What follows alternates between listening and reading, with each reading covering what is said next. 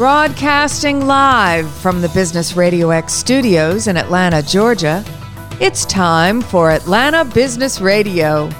Brought to you by OnPay, Atlanta's new standard in payroll. Now, here's your host. Lee Kantor here, another episode of Atlanta Business Radio, and this is going to be a good one. But before we get started, it's important to recognize our sponsor, OnPay. Without them, we couldn't be sharing these important stories. Today on Atlanta Business Radio, we have John Howard with Use Slingshot. Welcome, John. Hey, how's it going? It is going well. Uh, before we get too far into things, tell us about Use Slingshot. How you serving folks? Yeah, so basically, we work with uh, startups and agencies and companies like Adobe and help them give swag to their people and make that super effortless. So, swag, can you uh, explain uh, what it is and why it's important? Yeah, so apparel, gifts, um, little knickknacks, but things that make your people feel good. That's either internal, your employees, or external, uh, being the people you're trying to serve as customers or leads. And it's important because they want to feel loved. They want to feel heard and showing this uh, kind of admiration for them during a deal or during an onboarding for a customer or um, employee is very important. So this would be different than uh, than what I would see at a trade show where they have a you know a jar of pens or um, flash drives. Yeah, so um, those things we consider a little bit kitschy, but they do work. So we try to actually make sure the experience, that means the package, the handwritten note, how it feels, what it's paired with, is an experience that they feel, not just something they pick up and throw in a bag and forget about. So it's all delivered directly to their doorstep. Um, and so trade shows can actually send this from the trade show just through a QR code uh, without having to worry about how that gets uh, lugged around and thrown in the trash later. So you um, are trying to elevate kind of this industry a bit.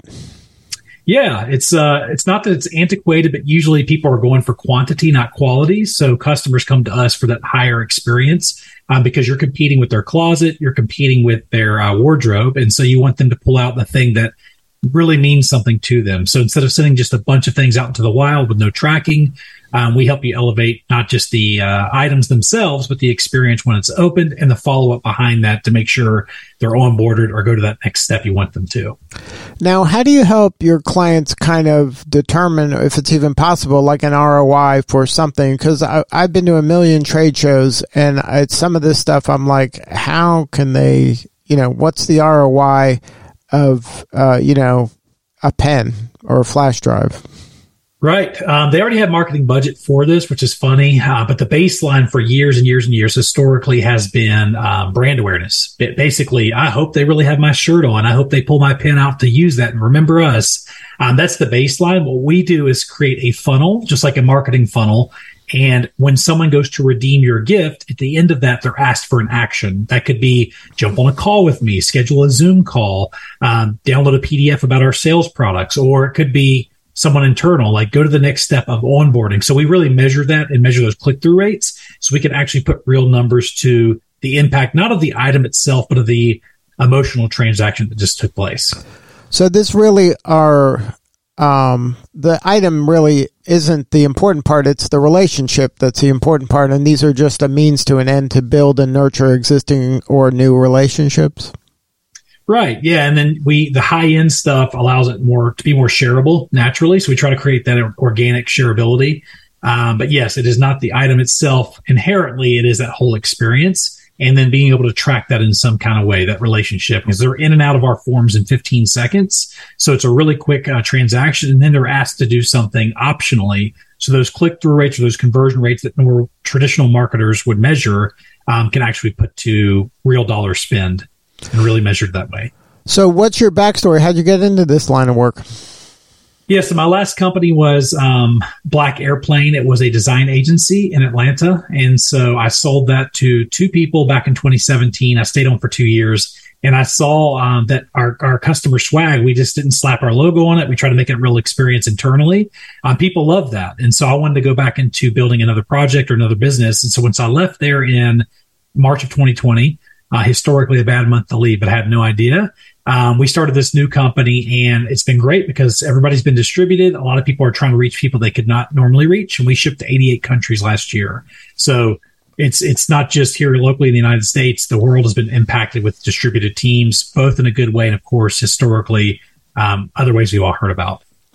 Now, when you uh, kind of made the leap into this industry, uh, did you have kind of some breadcrumbs or some clues like, hey, this is something that could work out? This uh, we're starting to get traction. what were some of the earliest kind of hints that you were onto something? Yeah, so I'm a big believer. Again, I sold an agency. I'm a big believer in like UX and research and discovery uh, before you actually start something. So I went and met with a lot of companies here in Atlanta just to say, hey, let me buy you coffee. Just uh, not pick your brain, but just sit with you and find out what your industry does currently with this. And so there was obviously an incessant need that nobody had a full time job doing that. It was pretty much the number one identifier that people were being asked to do this job and hand out swag and put together these packages and run to the post office, deal with the customer service um, all of that kind of stuff, and gathering the stuff in spreadsheets. And they weren't paid to do that full time. They were paid normally to be people ops, meaning focus on my people and make them happy. This was a small subset of the job, but it took out an enormous amount of time. So it was a really easy win for us to, to say, hey, what if we relieved that part of the process for you? And then once they kind of raise their hand and say, sure, we'll give that a shot, what were some of kind of the the earliest iterations of what swag could be for like an early customer? Yeah, so actually, one of our first companies, um, luckily, was Adobe, and so they're a big company like Photoshop and Illustrator and XD. I had met them when I had my agency um, at a at a conference. They took us, they flew us all out there, a few of us designers, to LA to do a new product demo. And so while I was there, I'd already been working on this, conceptualizing it. So I said, Hey, who's your people ops person? Are they here? I just, I don't need to meet them, but just to know who they are. And somebody said, no, no, no, let's actually go up there and meet them. And so they took me up front to meet this person. Um, so I guess it was serendipity in a way, but basically got to talk to them. And six months later, uh, we finally won them and we kicked off our major product that we have now. So it was kind of easily validated, but we had spent a lot of time to get all that prepped, a lot of research to build the product.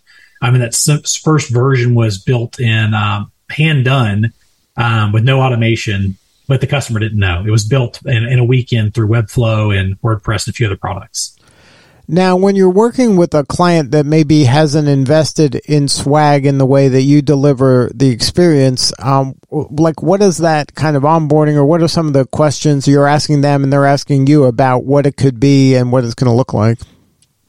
Yeah, so we ask people like, what's your audience? Who are you trying to reach? If they're asking us, hey, we're trying to make our employees feel more loved. Well, of course, that's the baseline. You want them to feel great, uh, but we're trying to push them to that next step. Well, the next step is I'd love them to tell other people about this company how awesome it is. So we can build in those call to actions for that. If it was an external person, like, hey, we're a sales team, we're trying to drive more sales like how could you help us out? Well of course you could just buy swag and give it away but let's actually set up in a funnel to get those people to jump on calls. They're already interested in you. They'll get some really nice swags for free and then you could have them jump on a call and then maybe they'll they'll give you 15 minutes to talk about that. And since our click-through rates are really high um, that works out well. So we really try to discover what's your audience what's your end goal not just brand awareness that they're holding your gift in their hand but what are they actually trying to achieve with this? And I think that that really helps them elevate that. That's why we charge more. That's why we're different services because we really try to position the swag to do something and to be meaningful.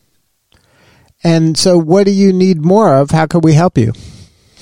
Yeah, so um, always leads, relationships. Um, we are we're we're pretty much humming now at this point, but it's been a long road. So uh, anybody else that's been in this industry or that is um, just interested in what we do. It's always fun to have a conversation. I love meeting new people. I love trying to discover better ways that we could use our swag um, and maybe help other companies elevate this or just talk to other marketers, people that understand the business of marketing that want to talk about how we could get better about that more efficient in the way that we use swag to do the same things they've done traditionally for years. Now, swag, it sounds like swag could be pretty much anything, right? This is just a means to an end of um, kind of serving somebody and building a relationship, nurturing a relationship. So, what are some of the crazy swag items that you've seen out there or have used for clients?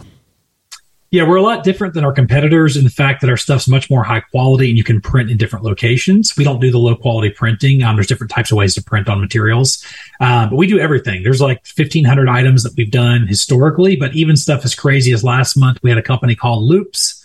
And so they're a marketing company. They have nothing to do with the word loops or Froot Loops. We said, hey, what if we did something crazy and created a viral marketing um, cereal box for y'all? And so we actually went out and got the cereal. We got the boxes printed and procured. We got a 3D printed, um, what do you call those things? They are a decoder ring and had it solve a mystery. So you could pull out this prize and solve a mystery. And through that, you got another prize, which was a hoodie. So it made it an adventure. It made it go viral and it really helped that company um, do well. And they actually trended top 10 on Product Hunt last month when they launched this product with us.